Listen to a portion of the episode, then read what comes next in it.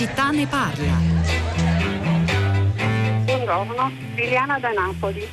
Volevo parlarle eh, di questi open day con AstraZeneca, insomma con questi vaccini a vettore virale. In realtà l'AIFA e il Comitato Scientifico sono posti lì per tutelare la salute dei cittadini e um, l'AIFA non avrebbe dovuto suggerire ma in modo deciso dare la, la direttiva precisa e dire che uh, i ragazzi, i giovani non dovevano essere sottoposti a vaccinazione con vaccini con vettore virale. Mi chiedo a questo punto e sono delusa che questo né l'AIFA né il Comitato Scientifico l'abbia fatto, dando la possibilità a figliuolo e agli organizzatori di organizzare questi open day con masse di giovani e vantandosi anche di questa cosa.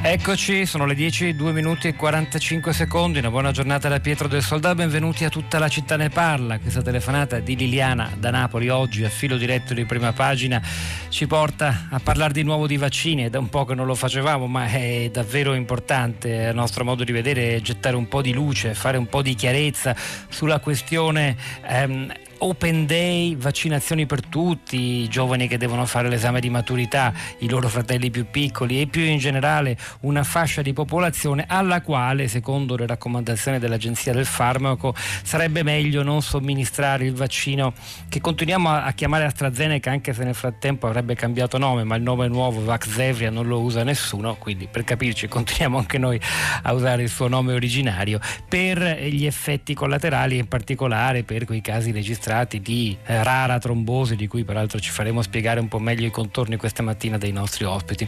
Eh, gli open day però ci sono, c'è parecchia confusione, c'è molta preoccupazione, mh, mm, per esempio tra molti genitori che hanno spinto i propri figli giovanissimi a farsi la prima dose di AstraZeneca e ora leggono cose che effettivamente un po' preoccupano grandi esperti, anche un, l'ex direttore dell'Agenzia Europea del Farmaco Guido Rasi oggi sulla stampa che dice ai miei figli non lo somministrerei, insomma queste cose chiaramente sicuramente un brivido lo fanno passare o perlomeno un dubbio lo fanno insorgere ed è inevitabile che sia così.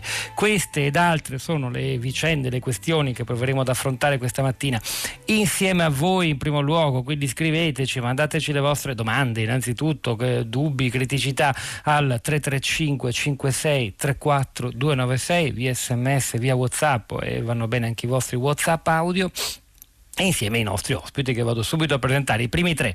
Carlo Lavecchia, buongiorno e benvenuto, ben ritrovato sì. professore. Buongiorno a lei, buongiorno a tutti.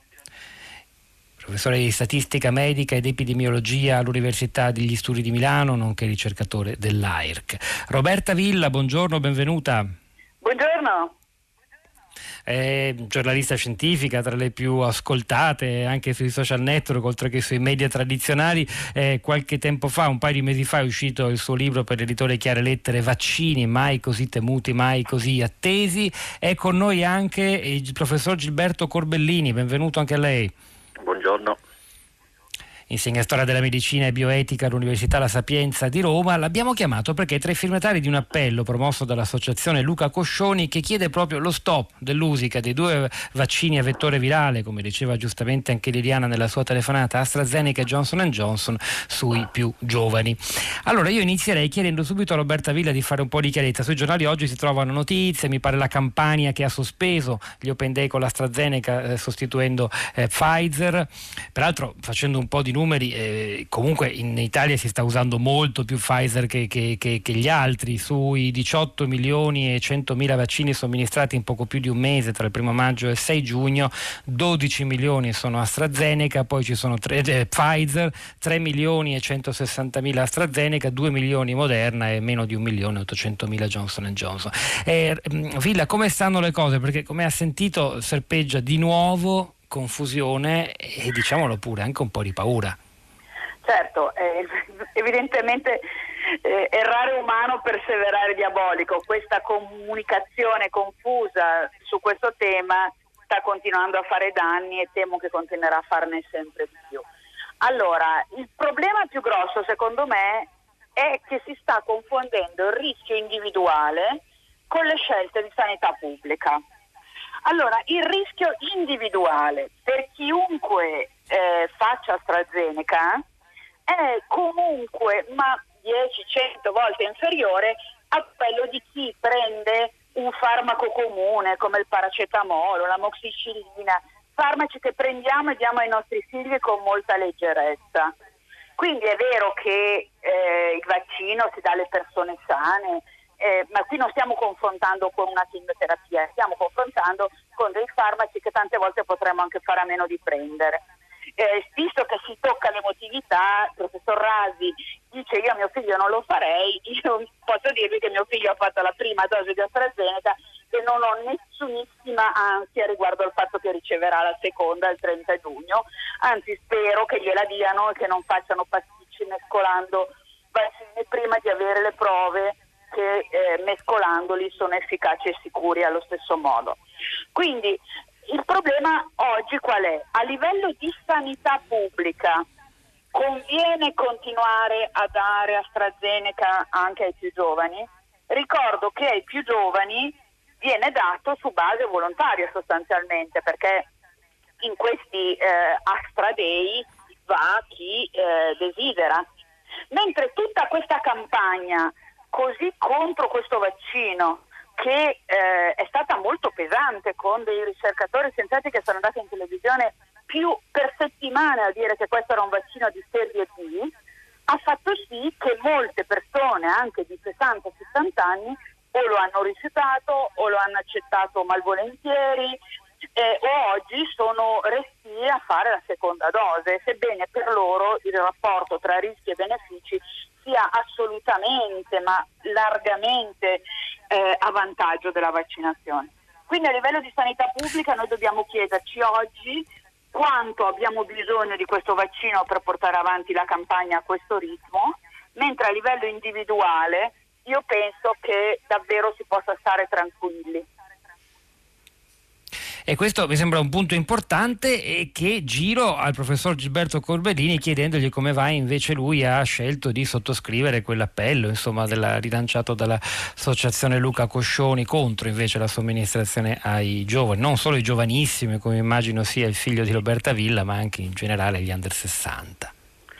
Corbellini. Ma, diciamo, intanto questo appello eh, non, nasce, non nasce dal nulla, insomma già diversi esperti, specialisti, anche associazioni si erano pronunciati su questo, ci sono state scelte da parte di paesi diciamo, che comunque hanno un, dire, uno, uno, degli standard scientifico-medici abbastanza alti che hanno deciso di non usare AstraZeneca al di sotto dei 55 anni, eccetera. Noi l'abbiamo fatto, eh, intanto questo, questo appello eh, se viene letto bene, ha una premessa dove c'è scritto che tutti i vaccini sono efficaci e dove c'è scritto che grazie ai vaccini, incluso quindi il cosiddetto AstraZeneca, Oxford AstraZeneca, eh, noi stiamo mettendo sotto controllo la pandemia. Dopodiché la pandemia non è sempre uguale a se stessa, insomma, eh, la situazione epidemiologica cambia, i profili di età, visto insomma, che eh,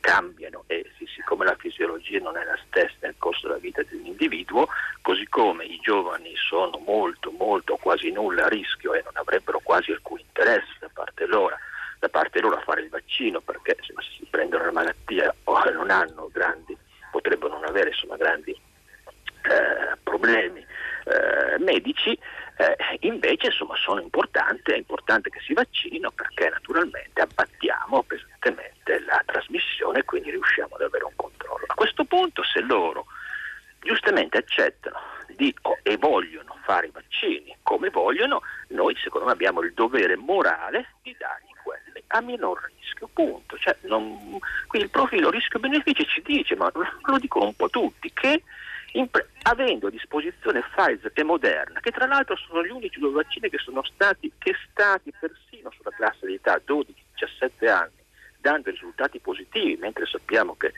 AstraZeneca, per motivi legati anche alle caratteristiche di questo vaccino, ha dovuto sospendere la sua sperimentazione sugli adolescenti, beh, insomma, traiamone delle conseguenze, usiamoli in maniera precisa, visto che parliamo di medicina di precisione, usiamoli in maniera precisa nei contesti dove si ottiene il maggior beneficio e si riduce al minimo, ma veramente al minimo o praticamente a zero il rischio. Quindi questo era tutto il, uh, il discorso. Poi sulla questione degli open day, ma insomma io sono abbastanza favorevole al fatto che si, che si faccia una sorta di nudging, come si dice oggi, di dare delle spintarelle sociali, incentivi, eh, sappiamo hanno, come hanno lavorato Israele, eccetera. Sono, sono tranquillo, però se, dia, se dobbiamo dare le informazioni, se c'è volontarietà, la volontarietà implica che il consenso a fare il vaccino sia dato sulla base di una comprensione di tutta quanta l'informazione pertinente a quel tipo di trattamento. Per cui è, è, molto semplice, secondo me non è un attacco ai vaccini o al vaccino AstraZeneca, per carità io ho fatto due dosi di AstraZeneca tranquillamente, insomma non ho alcun problema da questo punto di vista, è il problema di fare una visto che ne parliamo tanto, un po' più una medicina di precisione non solo tratta sull'individuo, ma tratta anche su gruppi di popolazione. Corbellini, guardi, la fermo solo perché mi interessa, non è che gli voglio dare per forza il ruolo di arbitro a dirimere la questione, il professor Lavecchia, cosa ne pensa lui? Aggiungendo una considerazione, forse una spiegazione che va data ai nostri ascoltatori, che il rapporto rischio-benefici, la vecchia, di un vaccino è, è, a sua volta variabile, cioè un numeratore che è il rischio e un denominatore che sta sotto della frazione che è il beneficio, ma il beneficio varia al variare dell'andamento dell'epidemia, perché quanto meno circola il virus, quanto è più raro raro se non inesistente per esempio il rischio per un 20 o 30enne di eh, ammalarsi gravemente o ancor meno di morire di Covid. Eh, la vecchia, che ne pensi? Sì, questo è vero, questo è vero. Da un lato oggi il virus circola molto meno di qualche mese fa grazie ai vaccini. D'altra parte il rischio di un ventenne è piccolissimo di ammalarsi, quindi il rapporto rischio-beneficio in un ventenne è ovviamente totalmente diverso che in un cinquantenne, sessantenne o più anziano. E però può contagiare genitori o nonni che non sono ancora vaccinati, se ce ne sono, e in effetti qualcuno ancora c'è. Ne non eh, questo è il problema. Dal punto di vista della salute pubblica noi abbiamo eh, anche anche se ci poniamo un target dell'85%, 85-90%, che non si arriva al 100%, abbiamo il 60% dei settantenni ai quali manca la seconda dose, abbiamo eh, due terzi dei sessantenni ai quali manca la seconda dose, 15-20% ai quali manca addirittura la prima dose, abbiamo eh, il 30% dei cinquantenni ai cui manca la prima dose e, e due terzi ai quali manca la seconda dose. È lì che noi abbiamo eh, i malati, gli ospedalizzati, le insufficienze respiratorie e i morti. Quindi oggi noi dobbiamo usare tutti i vaccini che abbiamo per vaccinare gli anziani e poi gli adulti. Dopodiché se noi scendiamo ai 40-49 anni lì manca quasi tutto, quindi eh, io non, non, riesco realmente a, a giustificare l'utilizzo oggi di vaccini in ventenni quando abbiamo ancora anziani e adulti che sono quelli che si ammalano e poi muoiono, che devono essere coperti. In parole povere, eh, coperti eh, anziani e adulti che ci vorrà ancora un mese abbondante se non due, fra un paio di mesi penseremo ai giovani, i quali si vaccinano per servizio sociale essenzialmente, eh, perché un ventenne dal Covid ha uh, pochissimo da da temere ed è apprezzabile il fatto che si rendano conto che vaccinandosi contribuiscono all'immunità di gregge. Eh, d'altra parte però noi dobbiamo eh, evitare oggi i malati, soprattutto i morti, se non copriamo subito adulti e anziani avremo decine o centinaia di morti ancora inutili. Eh, quindi il punto è che ai giovani bisogna pensare tra un paio di mesi quando avremo più informazioni, quando avremo probabilmente vaccini diversi e quindi tutto questo argomento, perché il contratto con Oxford AstraZeneca non è stato rinnovato, il contratto con Johnson è, è, è, molto piccolo, quindi fra un paio di mesi molto probabilmente questi vaccini non ci saranno, ce ne saranno pochissimi e, e il problema sarà risolto. Io trovo co- completamente ingiustificato l'uso oggi di vaccini in ventenni. È Eh, questo è un punto molto importante che contrasta con quanto ci per esempio diceva poco fa Roberta Villa. Roberta Villa, le ridò la parola eh, eh, dando anche qualche altro numero a conferma di quanto sia confusa la situazione per la ormai ben nota a tutti storia della differenza tra regione e regione dei sistemi sanitari, proprio quanto alla somministrazione di AstraZeneca alle persone sotto i 60 anni, perché se la, una maggioranza delle regioni ha dato AstraZeneca soprattutto agli over 60, spiccano alcune regioni che si sono comportate in modo molto diverso. Pensate che facendo appunto, isolando, mettendo su due linee eh, i vaccini AstraZeneca agli under 60 e agli over 60, il Lazio per esempio ha dato a per il numero di vaccini AstraZeneca ad under 60 quattro volte superiore rispetto a quello che ha somministrato agli anziani, cioè a dire aveva a disposizione su ogni quattro dosi di AstraZeneca tre le ha date a un under 60, cosa comportamento completamente difforme rispetto a molte altre regioni. Dico Lazio perché numericamente è quello che colpisce più. In provincia di Bolzano addirittura siamo 10 a 1, 23.000 dosi di AstraZeneca agli under 60 e soltanto 3 agli over, andando proprio in netto netta controtendenza rispetto alle indicazioni dell'AIFA. Sì, Questo io... crea un disorientamento pazzesco. Assolutamente sì, eh, però vorrei precisare che quello che ho detto io non è in contrasto con quello che ha detto il professor Lavecchia. Cioè, Perché io sono assolutamente convinta che prima si debba puntare sugli ultra cinquantenni. Sono molto preoccupata delle percentuali che ha ricordato il professore, cioè di quanti ancora ad alto rischio sono eh, non protetti in Italia. Quindi io non dico si può dare il vaccino di AstraZeneca ai più giovani o ritengo che il rischio eh, individuale sia eh, inferiore a quello che affrontiamo mille volte eh, ogni giorno nella nostra vita o prendendo altri farmaci e così via, non significa che si debbano privilegiare i giovani rispetto agli anziani. Anzi, il problema credo che in queste fasce di età derivi proprio dal fatto che con questa confusione, queste inversioni di raccomandazione, alla fine ai più anziani, al di fuori del, del Lazio che lei ha appena citato, eh, ai, ai, più anziani è stato dato tanto AstraZeneca invece di Pfizer come si faceva all'inizio e infatti la differenza tra chi ha ricevuto la prima e la seconda dose in quelle fasce di età è molto elevata proprio perché c'è tanta gente che deve aspettare tre mesi la seconda dose. Quindi noi abbiamo... Il contrasto tra i suoi... Mi perdoni se lei... Sì. Prego, prego, concluda e poi no, dico, dico abbiamo, cosa. Abbiamo esposto le persone più fragili a un intervallo più lungo prima di avere una completa protezione, quindi dandogli AstraZeneca, privilegiando i vaccini a RNA nei più giovani, eh, proprio per eh, diciamo, evitare questo rischio remoto nei più giovani, mentre il rischio di ammalarsi nei anziani è molto concreto. Eh, ultima cosa, eh, il fattore della circolazione del virus, come è stato detto, è fondamentale, cioè in questo momento noi abbiamo una bassissima circolazione, per cui anche nei giovani, nei ventenni, eh, effettivamente il rapporto tra rischio e beneficio del vaccino è molto più discutibile, ma non dimentichiamo che questa circolazione può eh, risalire anche rapidamente come è successo eh, nel Regno Unito nelle ultime settimane.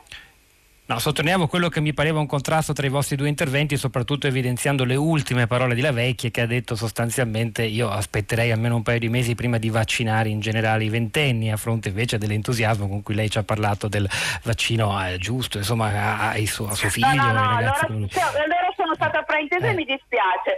Sono anch'io ah. dell'idea che si debba assolutamente dare la priorità ai più anziani. Il problema è che okay. molti di questi più anziani ora non lo vogliono perché lo sentono come un vaccino di serie D. Eh, ci sono molti messaggi come era prevedibile. Paolo da Torino eh, che cita la biologa Viola che è stata molto chiara nel rimarcare che ogni farmaco ha controindicazioni. Auspico che per frenare l'onda emotiva sarebbe utile riportare i dati percentuali dei casi di reazione all'AstraZeneca verificatisi sul numero totale di vaccinazioni. In sostanza dati concreti e meno appelli senza dati a supporto. Non so a chi si riferisca. Non credo certo all'appello di, dell'associazione Luca Coscioni sottoscritto anche dal nostro ospite ospite Corbellini che invece i dati a supporto ce li ha. Prima di introdurre un nostro nuovo ospite e tornare ancora, se hanno un po' di tempo per noi, a Corbellini e alla vecchia, vi voglio anche dare un'indicazione di servizio. Questa è davvero una mattinata di Radio 3 dedicata ai vaccini. Alle 11.30 eh, tornerà sul tema anche Radio 3 Scienza con un virologo di fama internazionale come Luca Guidotti, vice direttore del eh, scientifico del San Raffaele di Milano, al quale eh, verranno poste altre domande sul futuro, quanto dura l'immunità, eh, quando e se dovremmo fare una terza dose, insomma domande, cose che poi eh, dire, ci tengono appesi un po' tutti quanti. E c'è un'altra cosa da approfondire ora, anche perché i medici di medicina generale sono, e lo sappiamo, una, sempre una prima linea nei confronti eh, dei cittadini la, la, la, e quindi la loro voce è preziosa per quanto siano stati eh, spesso anche sovraccaricati di lavoro e, e anche messi dire, a rischio eh, nella prima fase eh, di Covid-19. È con noi Fiorenzo Corti che è vicepresidente nazionale della Federazione Medici di Medicina Generale nonché anche vicepresidente della sezione Lombardia cioè della regione che come ben sappiamo ha pagato il prezzo più alto per la pandemia. Corti, buongiorno e benvenuto. Buongiorno. Le volevo innanzitutto chiedere come va sul fronte della somministrazione del vaccino da parte vostra, perché ci sono eh, zone del paese dove e anche singoli medici che scelgono di fare il vaccino in ambulatorio e altri no. Anche questa è una difformità che insomma crea un po' di, non so se sfiducia, ma sicuramente incertezza. Sì, allora, mm, rispetto alle cose che ho sentito, mm, intanto posso esprimere una qualche preoccupazione sulle eh, notizie, sulle informazioni difformi che vengono date dai colleghi virologi, dai colleghi scienziati, perché eh, mi permetta anche un briciolo di polemica, eh, qui dovremmo richiamare veramente Iater Jacobelli e, e, ad ognuno di questi dare una, una, connotazione politica, li mettiamo però stavolta tutti e 40 in studio e ognuno dice la sua. Questo sta creando in modo terrificante confusione in mezzo alla, alla gente. Allora, sul problema che devono essere vaccinati soprattutto i più fragili, io sono assolutamente d'accordo, però probabilmente molte delle persone che fanno il show in televisione non sono mai stati in un centro vaccinale, probabilmente non hanno neanche mai vaccinato nessuno. Allora, noi come medici di famiglia ci stiamo dando disponibili, uno, a fare i vaccini nei nostri ambulatori e molte volte non ci vengono dati. In altre situazioni, in accordo con gli enti locali, stiamo aprendo dei piccoli centri di eh, prossimità eh, in, in, accordo, come dicevo, con i sindaci che hanno una sensibilità molto importante da questo punto di vista. Le faccio un esempio, noi abbiamo aperto un centro, io lavoro in provincia di Milano, stiamo vaccinando 500 persone al giorno. Però il problema qual è? Il problema è che di ultra sessantenni non ne vengono, ce ne sono pochi, non è perché non vogliono AstraZeneca, in questo momento quelli che sono iscritti sono tutte persone, al 90% sono sotto i 60 anni, allora bisogna veramente mm. fare un'operazione di ingaggio per cui eh, fare un'operazione coinvolgendo i medici di famiglia perché ehm, operino come abbiamo fatto in una serie di attività nella gestione della cronicità e quindi andare a chiamare i diabetici, chiamare gli ipertesi, chiamare i cardiopatici perché devono fare eh, degli esami, devono fare dei controlli, coinvolgere la medicina generale e fare in modo che le persone che non sono state vaccinate, tant'è vero che ogni ASL ha a disposizione l'elenco di tutti gli ultra sessantenni che non sono stati vaccinati e fare in modo che con l'aiuto dei medici di famiglia queste persone possano essere, possono essere richiamate. Sul problema del Lazio che ha fatto uh, più AstraZeneca, allora il problema non è neanche solo delle regioni, veramente, il problema è anche internamente alle stesse regioni. E c'è un altro problema che lei ha sollevato, è il problema della terza dose, che adesso vediamo cosa, cosa succederà, se ci saranno vaccini diversi oppure se dovrà essere fatta la stessa dose a distanza di, eh, di, di, di nove mesi. E se non ci sarà un coinvolgimento della medicina generale, veramente sarà un, un, un, un ma non un disastro, non, non, voglio fare neanche il catastrofista, santo mm. cielo, però se adesso a vaccinare ci sono i cardiochirurghi, gli oculisti, gli, eh, gli otorino che non riescono a, a, dare una prenotazione in modo corretto, in, in tempi accettabili ai pazienti che hanno bisogno di una prestazione specialistica perché vengono utilizzate solamente le strutture ospedaliere per fare questa attività che è per, per definizione un'attività che riguarda il territorio, veramente non, non, non ce la facciamo. Comunque, eh, scusi eh, l'ardore con cui intervengo perché veramente sono in, in, così, siamo anche un po' molte volte anche arrabbiati per un mancato No, no, ma questo testi- conferma l'urgenza del problema e il fatto che bisogna parlarne con la maggiore chiarezza possibile. Eh, certo, e poi se noi non abbiamo i pazienti nostri, non sono pazienti malati, sono pazienti che abitano intorno ai nostri studi. Molti sono malati, alcuni no, alcuni sono malatissimi, altri un pochettino di meno.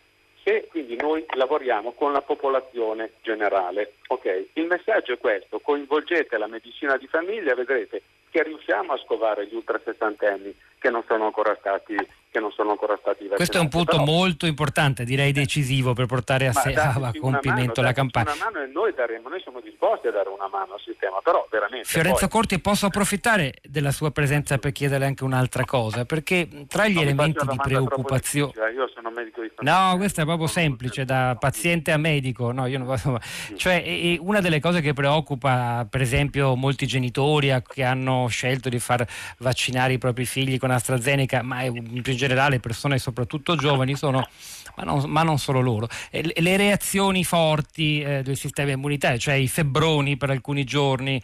Eh, le vorrei chiedere, a partire dal vostro osservatorio, che è fondamentale, se Bisogna preoccuparsi se uno che ha avuto la febbre alta dopo la prima dose deve impensierirsi o addirittura immaginare di cambiare vaccino alla seconda perché si sente anche questo e se effettivamente risulta che eh, vi sia una graduatoria, diciamo se AstraZeneca come sembrava all'inizio produce eh, un numero maggiore di queste reazioni avverse che non sono pericolose però possono essere anche fastidiose, febbre a 39, 39 e mezza per diversi giorni, ci sono tanti casi, ciascuno di noi credo ne conosca qualcuno.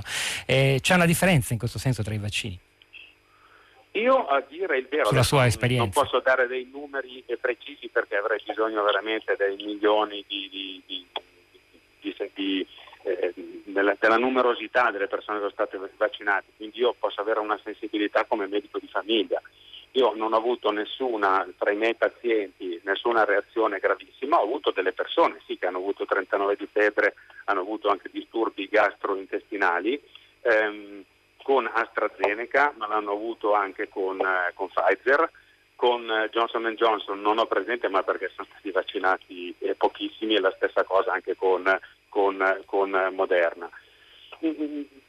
Ho sentito prima un, un- un collega, un- non so se era un virologo, un, comunque un, un docente. Credo fosse il professor una Lavecchia che è uno statistico, Ecco, me- una un epidemiologo e statistico sì, sì, medico. ecco, diceva una cosa assolutamente interessante. Allora, noi abbiamo somministrato in questo momento, non mi ricordo quanti milioni di, di dosi, 40 milioni, è possibile? Allora, Sì. andiamo a vedere se queste 40 eh, milioni di persone le mandassimo tutti dal dentista perché hanno un problema di tipo, insomma, hanno una carie, devono fare un trattamento, gli facciamo a tutti questi qua, gli facciamo a tutti un'anestesia come il dentista fa per togliere. Ecco, io le assicuro che le reazioni avverse da, eh, da- da somministrazione di un anestetico in uno studio dentistico a 40 milioni di persone mi piacerebbe vedere quali sono le reazioni avverse che ci sono o quando... La vecchia vuo- da statistico medico vuol rispondere? Sì, sì, allora, Magari anche correggendo... eh, prego. Innanzitutto il dottor Conti ha assolutamente ragione. Il primo punto è che bisogna recuperare, come lui diceva, eh, gli anziani e i fragili e in questo i medici di famiglia non sono solo preziosi ma sono necessari. Il secondo punto è quello delle reazioni avverse minori, diciamo, il giorno di febbre. Eh, queste sono pubblicate nell'Istituto Superiore di Sanità e sono in realtà leggermente superiori per i vaccini a mRNA, cioè Pfizer e Moderna, che non per i vaccini a, a vettore virale. Non c'è una gran differenza, ma quelli a, a vettore virale ne hanno leggermente meno. Quindi da questo punto di vista non c'è nessuna preoccupazione. Eh, il terzo punto è che tutti i vaccini che abbiamo sono estremamente efficaci, hanno rischi piccolissimi, sono un vero miracolo della scienza. Noi eh, dobbiamo ringraziare ogni giorno di avere questi vaccini, se no saremmo chiusi in casa. Eh, ciò detto, eh, il problema dei giovani si pone fra un mese e mezzo due. Noi adesso a- abbiamo ancora eh, più di 20 milioni, se non 30 milioni di adulti anziani da coprire con le due dosi.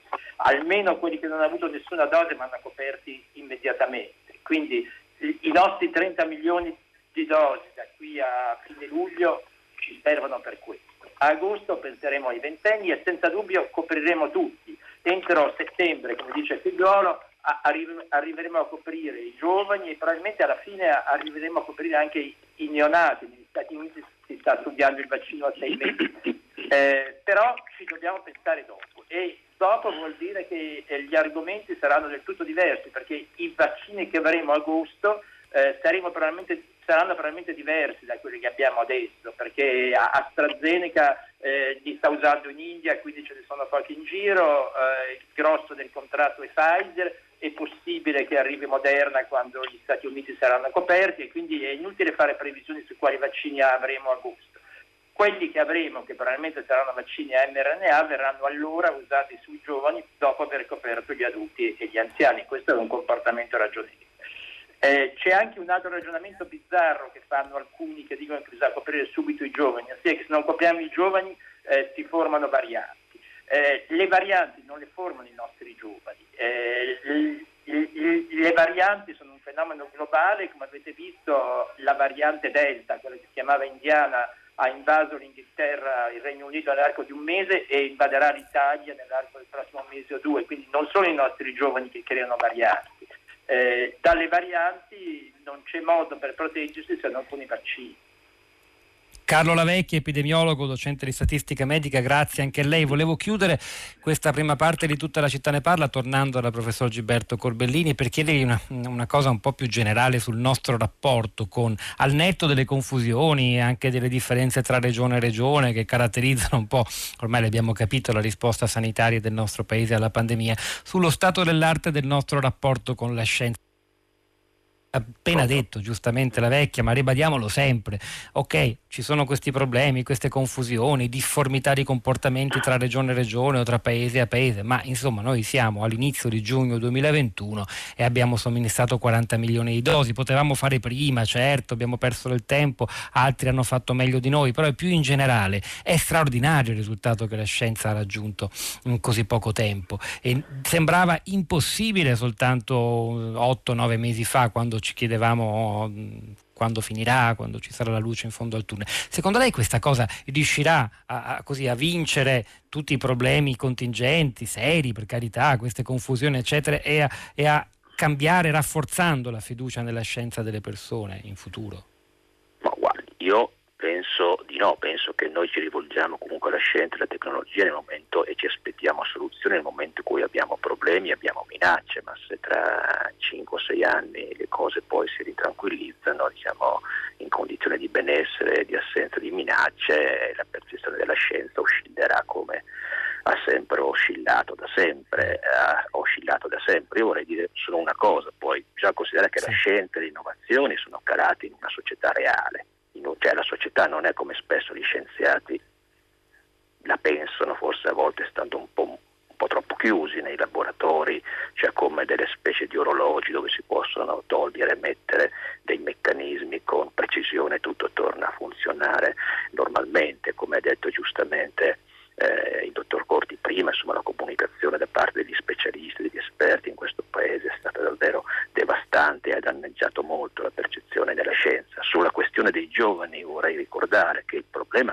non è solo di dire sì, da, da, un, secondo, da un punto di vista razionale nell'interesse della società in generale possiamo dire che i giovani oggi non sono una priorità, non c'è alcun dubbio, ma esiste un'economia eh, del turismo, dell'estate, i giovani vogliono andare a discoteca, vogliono essere liberi di muoversi, non è solo perché non vogliono contagiare il nonno che hanno in casa, che vanno e partecipano agli Open Day, è perché vogliono comunque un passi come hanno fatto in Israele, che li hanno incentivati con, con l'accesso ai pub, eccetera, come alcuni esperimenti che sono stati fatti in Spagna o in Olanda, dove sono stati addirittura organizzati dei grossi concerti per vedere appunto in che misura e come si possono aprire, perché questi sono eventi che rilanciano l'economia, quindi noi dobbiamo in qualche maniera procedere diciamo, su strade parallele dove dobbiamo contemperare da un lato il fatto che esiste una logica, una razionalità che rende molto più efficace ed efficiente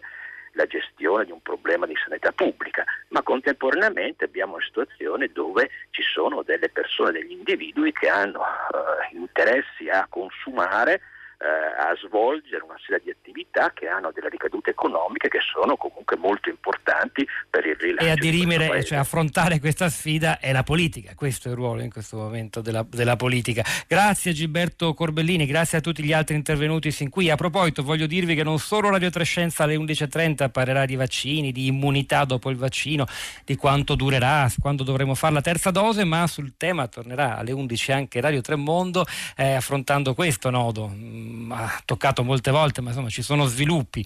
La liberalizzazione dei brevetti, le ultime decisioni in sede europea e di WTO, sarà ospite la esperta di salute globale Nicoletta Dentico. Noi ora continuiamo in musica facendo un salto indietro di 40 anni, al 1980, un brano che cantava l'Apocalisse, una generale situazione di paranoia e isteria. È una canzone che la rivista Rolling Stone inserisce fra i brani che involontariamente avevano previsto il contagio, la paura e il coprire fuoco. Caotico e sopra le righe, ascoltiamo Ivan Cattaneo con Clinica Paradiso.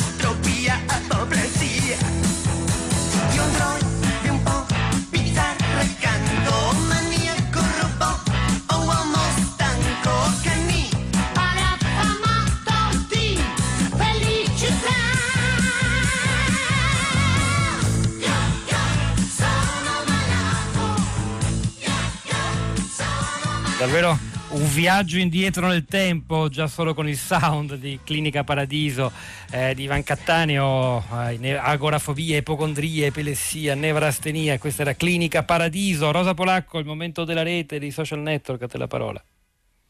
Ciao Pietro, buongiorno. Allora cominciamo con un articolo che segnaliamo da Scienza in Rete, a firma di Eva Benelli e Maurizio Bonati, vaccinare gli adolescenti, ma con giudizio.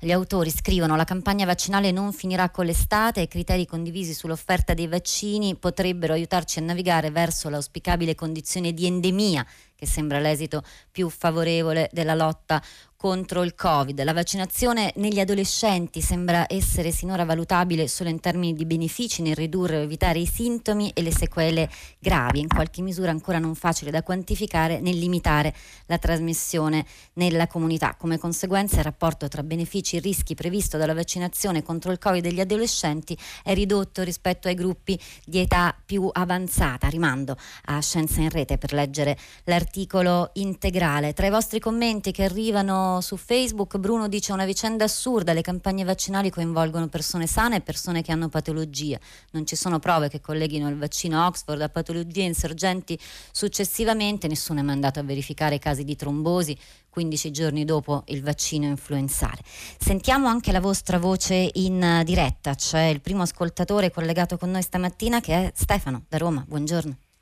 Sì, salve, buongiorno a tutti. Sì, io ho mandato un messaggio, io sono medico ospedaliero, volevo ricordare, ho ascoltato dai colleghi eh, numeri e ai numeri esposti con giudizio va dato un significato eh, che va tradotto ed esposto correttamente all'opinione pubblica.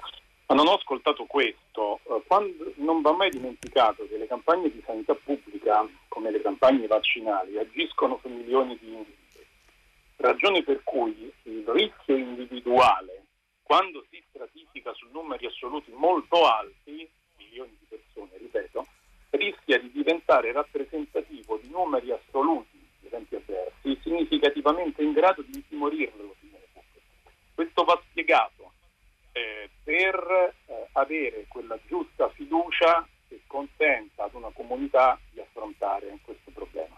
Grazie a voi. Grazie a lei Stefano, sentiamo ancora le vostre voci. Buongiorno, sono Daniela da Cagliari e vi sto ascoltando. Mi viene solo da dire che vergogna eh, qualora qualcuno avesse ancora bene in mente il significato di questa parola. Come si fa a portare i ragazzi eh, dentro le discoteche, dentro le palestre, a fare questi open day, tutti ammassati, quei famosi assembramenti che tanto si è detto punibili con grandi multe, adesso non, non si chiamano più tali perché si devono vaccinare le persone. Ed ecco ancora un'altra voce che ascoltiamo, quella di Vera, che è collegata ad Ancona, giusto? Sì, buongiorno. buongiorno. Io lei, avevo, man- avevo mandato un messaggio in cui dicevo che secondo me la comunicazione su AstraZeneca era stata eh, forse sbagliata fin dall'inizio perché ha dato come risultato il fatto che molti eh, sopra i 60 anni a cui appunto, il vaccino era destinato lo hanno poi rifiutato e questo probabilmente ha creato dei buchi tali per cui eh, la politica ha deciso che eh, le dosi avanzate con questi vaccini a vettore virale andassero comunque spalmate magari su Open Day eh, volontari, ma eh, volontari mm, bisogna vedere anche ecco, la motivazione per cui eh, si va volontari. E quindi questo io parlo come genitore di due ragazzi di 12 e 16 anni, condiziona anche noi che ehm, quasi obbligatoriamente, l'avremo magari anche fatto, ma forse aspettando ancora un po', vaccineremo anche, oltre noi genitori, anche i ragazzi, ecco, mh, mm, senza, potevamo forse aspettare un pochino. Ecco, questo era il mio messaggio, il senso della comunicazione che va data corretta per poterla capire, soprattutto per chi ha dubbi. Tutto qua. Eh, è così Vera, grazie, nel senso che le sue parole sono anche quelle stesse che, che riscontriamo nel tono, nel messaggio, nella, nella, fiducia, nella percezione tra i messaggi che ci state scrivendo, però c'è su Twitter per esempio Laki Mia che scrive si sapeva anche prima, ci sono pochissimi casi di trombosi e un rischio per le giovani donne, ora che abbiamo vaccini diversi lo sconsigliano, ma è stato sempre detto che il rischio c'era, non c'è da avere meno fiducia. Ora giornale radio, Onda Verde, torniamo tra poco in diretta. Noi abbiamo tutti difficoltà a convivere con l'incertezza. Che cos'è l'incertezza? È il rapporto tra ciò che sappiamo eh, e riteniamo di sapere e ciò che ancora non sappiamo. Ma quello che non sappiamo è altrettanto importante di quello che sappiamo. Quando uno scienziato ci dice questa cosa noi ancora non lo sappiamo, ci sta dicendo qualcosa di importante. Attenzione, su questo noi dobbiamo aspettare del tempo per capirne un po' di più. Naturalmente convivere con l'incertezza è, è veramente eh, molto, molto difficile, ma io vorrei ricordare che tutte le generazioni che in questo momento stanno vivendo sul nostro pianeta stanno osservando e si trovano in una posizione veramente inedita che non è mai accaduta. Cioè noi stiamo guardando come lavora la scienza in diretta e lo stiamo facendo di fronte ad una minaccia della nostra specie quindi di corsa. Quando gli scienziati hanno scoperto le pulsar, hanno messo a punto la penicillina, hanno scoperto i virus, in fondo noi cittadini comuni lo abbiamo in parte saputo quando c'erano già i risultati.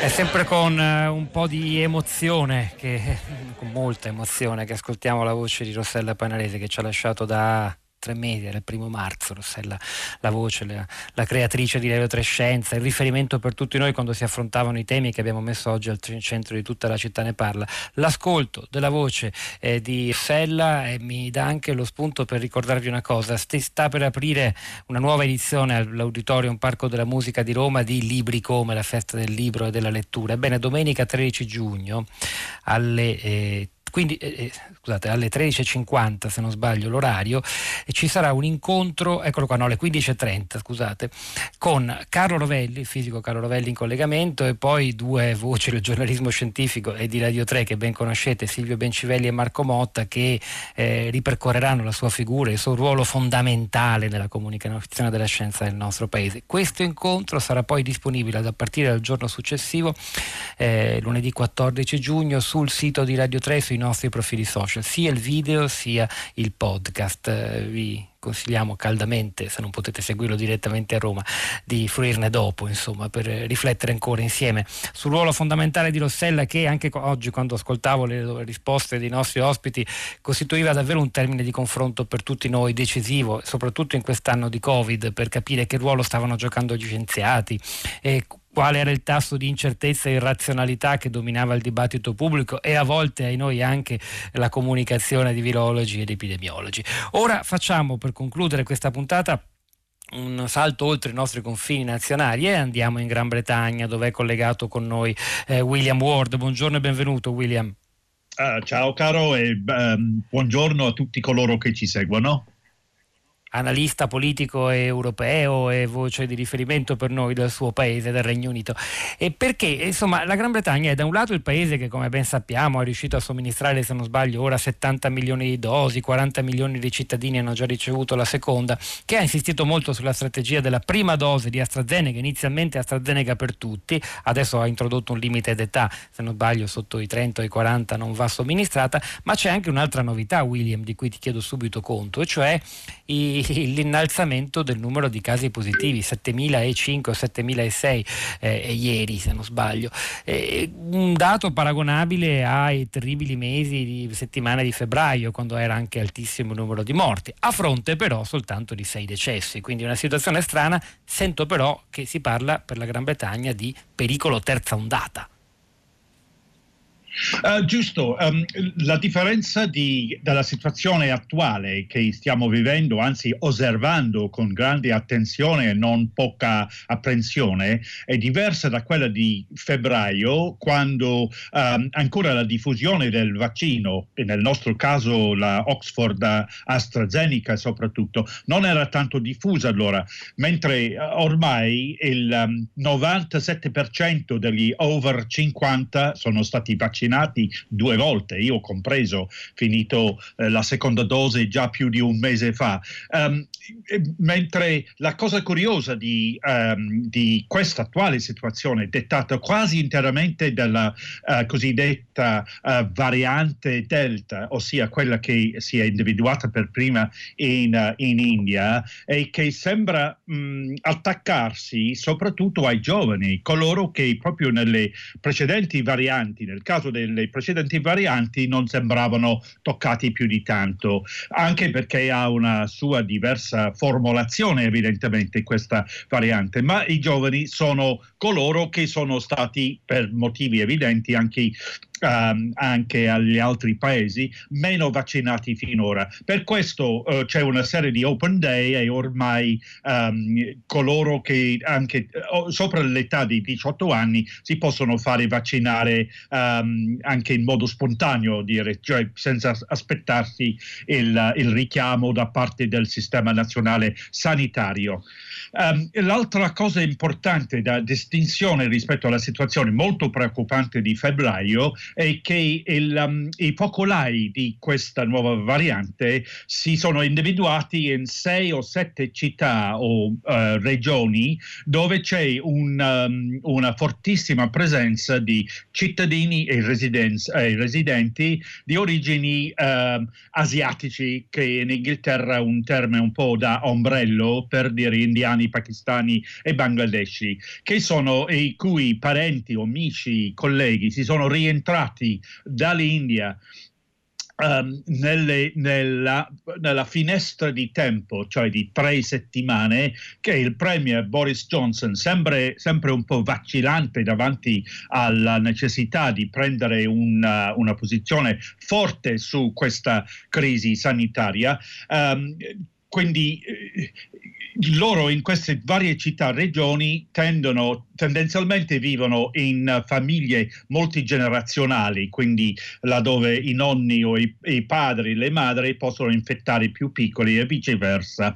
E, uh, per il momento il governo consiglia a queste persone infette da, um, uh, da, dall'ultima variante del vaccino di non uscire dalla, dalla, dalla loro città, un po' come era successo in Italia è molto osservato dall'estero con ammirazione, direi a febbraio del 2020, quando um, eh, si è esploso nel Veneto. Insomma. Um, si vede comunque che il numero di um, pazienti ricoverati in ospedale rimane molto basso e questo è... Questo, William Ward, è il, è il dato più importante e più confortante, francamente, anche quando si pensa a un'improbabile terza ondata in, nel Regno Unito. Grazie a William Ward, noi ci fermiamo qui, vi ricordo che si sta per riparlare di vaccini in termini di liberalizzazione dei brevetti, subito a Radio Tremondo e poi alle 11.30 Radio Trescenza, l'immunità dopo la seconda dose e poi dovremo fare quando una terza dose, domande anch'esse fondamentali. Hanno lavorato a questa puntata di tutta la città ne parla, Giovanna Insardi alla parte tecnica, al suo fianco Piero Pugliese in regia, Pietro del Soldai, Rosa Polacco a questi microfoni e poi la nostra curatrice Cristiana Castellotti, Sara Sanzi, Cristina Faloce e Piero Sorrentino che vi danno appuntamento a domattina alle 10.